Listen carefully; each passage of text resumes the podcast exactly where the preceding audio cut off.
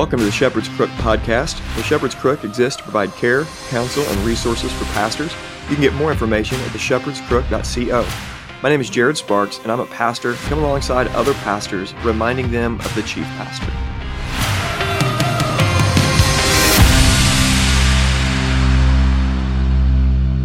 Welcome to the Shepherd's Crook podcast. I am back with a bonus episode. Hope you're doing well this week. And I wanted to come to you and answer a question that I got last week on Instagram. And here's the question What to do as an associate pastor who has philosophical differences or convictions with a lead pastor? Maybe that's you, or maybe you're a youth pastor and you have difficulties with what's going on within your local church. What are you supposed to do? Specifically, if you're an associate pastor and you're on staff at this church and there are difficulties that come time and time again because of differences with the pastor. What are you supposed to do? Let's pray, and then I have a few thoughts. Lord Jesus, we need wisdom, direction. I pray for the man specifically that asked this question that this would be helpful, and just God, I just ask that you would help him and give him wisdom as he's praying through and thinking through what he is to do and how to approach the difficulties and differences with his pastor and just lead this time. I trust that you're going to. In Jesus' name, amen. Okay, this happens a lot specifically right now with theological differences between older and younger pastors, um, from the trends of becoming more and more reformed over the last 15 to 20 years and having more and more young guys in ministry that are reformed and older guys in ministry, baby boomers that are not, that are more practical, that are Rick Warren esque, wearing, you know, the shirts, the, the whatever he wear, the Hawaiian shirts, those sorts of things, being laid laid back, uh, sitting to preach at a table rather than proclaiming God's word and those are kind of the kind of the the simple differences, but there are massive consequences to those simple differences. What's a man supposed to do when he finds himself in that situation? And it's in situations like these, I think, that the five callings and the seven pastoral priorities that I talk about pretty regularly are so important. Okay, so why? If you're in the situation, there are some things that you can do that require no changes to philosophical differences. There are some things that you can do biblically that do not require you to be in a, a gospel centered setting with a plurality of elders. You can you can do these things, these biblical things, if you're on a if you're at a church staff where you have one pastor, one associate pastor, and then a board of deacons and no plurality, you, you can do what the Bible has prescribed pastors to do, in other words, in any setting. Okay? Even if you disagree. So, first, let's just think about the, what God has called you to be. God has called you to be a Christian man.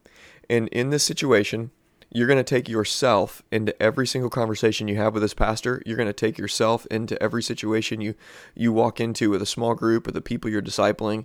You're going obviously when you're home, you you are a man and God has called you to be a Christian man. So you're a Christian.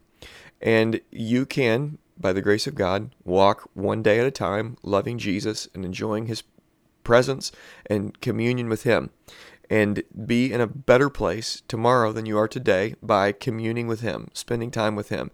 Because wherever you go and whatever you do, you bring yourself to those situations. And so, number one, you can humbly walk with God and others by by living your life as a Christian man. Number two, if uh, if you're married, you're a husband, and that's your calling before anything else. And the the challenge for all of us is to manage our own households well, but to love our wives, that she's our one flesh. Her issues are your issues, your issues are her issues.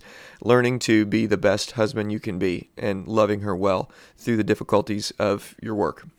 Number three, if you're a father, we're called to be a father. And so be the best dad you can possibly be. Enjoy your kids, love your kids, pursue your kids, point them to Jesus, and just have a great time with your family. And then fourth, you're a friend you know, grow in friendship. Maybe this pastor just needs a friend, and you can be a great friend to this guy. And you can say, "Hey, uh, can we go out to eat once a once a week? Can we go hiking today? Can we go fishing today? Can we do something where our friendship grows a little bit?" And maybe that relational capital that's built, you get just by being a friend. You got to get into some conversations where some things can, you know, some progress can be made. And then number five, you're called to be a pastor. And so that's your, your fifth calling. Now, as a pastor, I, have laid out seven pastoral priorities. And in this situation that you're in right now, where you have these philosophical differences, you can do these. And as you're doing these and growing as a pastor, and let, let me just say this, you're probably not going to get more and more comfortable. If this pastor doesn't change and these philosophical differences remain, you're going to get more and more uncomfortable. And either you're going to change they're going to change, or at some point you just really need to look to to go where it is that God's calling you to go. Grow in all the areas you can grow now, but then just put some resumes out. Pray. Maybe God's leading you somewhere else. But in the meantime, you can do all of these things that I'm going to be sharing with you right now. Number one, you can know the gospel well.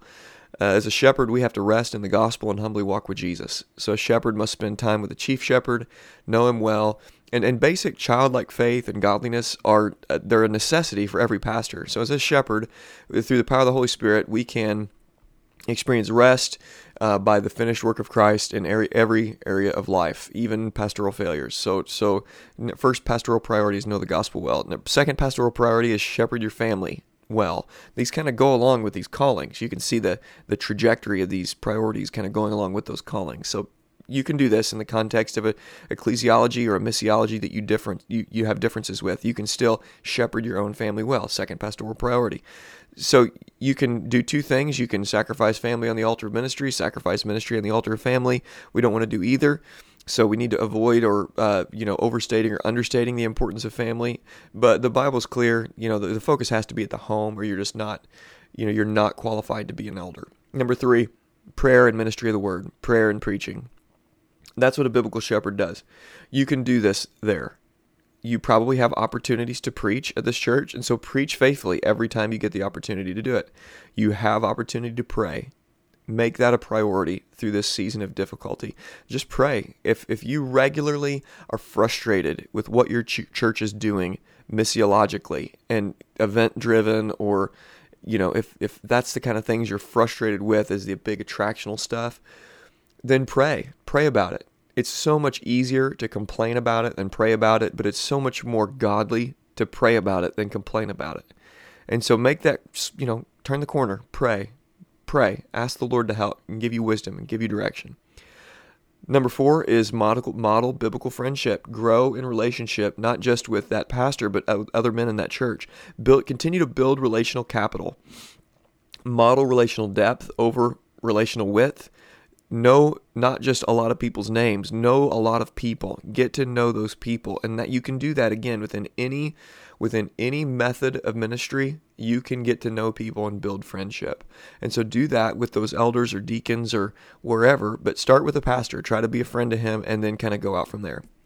Uh, number five pastoral priority number five is disciple make disciples. You can if you're a if you're an organic small group guy and you're in the context of a big massive mega church you can still make disciples. You can disciple men. So get four to six men and start meeting with them weekly. Just start meeting with them. Go out to eat with them. Take them fishing. To go for a drive. Play basketball. Disciple men and see God work in their life. Help them to understand God's word. This again these are things that you can do in any church context. And this is what the Bible has prescribed us to be is disciple makers Pastoral priority number six practice hospitality. We love the local church as pastors, and we need to uh, get to know the people that are in our local church. And after you've given your time, we only have so much time. So if you know if, if if you have just a little bit of time, you know, time goes from to your family, time goes to the elders, time goes to the men you're discipling, and then after that, your time goes to the local church. So have people into your home and get to know regular church members. It's not men that you're discipling, just people in your small group. Get to know them, have them over, and just practice hospitality. Model for the rest of the church what an open home looks like. Not an open home with no restriction, where people can come over at three in the morning just with, without asking, just to chit chat, but practice hospitality and model that. We can do that. That's what we're called to be hospitable. And then pastoral priority number seven is be faithful in wedding, funeral, and hospital responsibilities. Go to the hospitals when your people are there. Get to know them when there's a wedding coming up, you know, do premarital counseling and do postmarital counseling. Help them. If there's people who are grieving because of a death, love them and take care of them and do what you can to be there for them. And as you're doing all these things that the Bible has prescribed us to do as pastors, and there may be more, there may be less, but I'm trying to come up with like a minimal list here with these pastoral priorities. As you're doing that, you know, trust that God's going to give you wisdom and direction on, on what to do about the differences, the philosophical differences that you have with the church that you're serving. Hey, I hope this has been helpful. If if you need anything else, if you're a pastor out there, the pastor who asked this, or anybody else who's thinking through uh, some of the some similar difficulties, reach out to me and we'll talk about them. We can pray through it together, and maybe I can help. Uh, if not, hopefully this has been helpful to you, and keep asking questions. If you have a question for me, send it my way, and it may pop up in a bonus episode sometime soon. Thank you for listening. For more information, please visit theshepherdscrook.co. For care and counsel, please call, text, or email to set up a session. You can follow The Shepherd's Crook on Twitter, Instagram, and Facebook. And please consider sharing this episode and leaving a review on iTunes or whatever other podcast platform you use. And let me encourage you to remember Jesus Christ.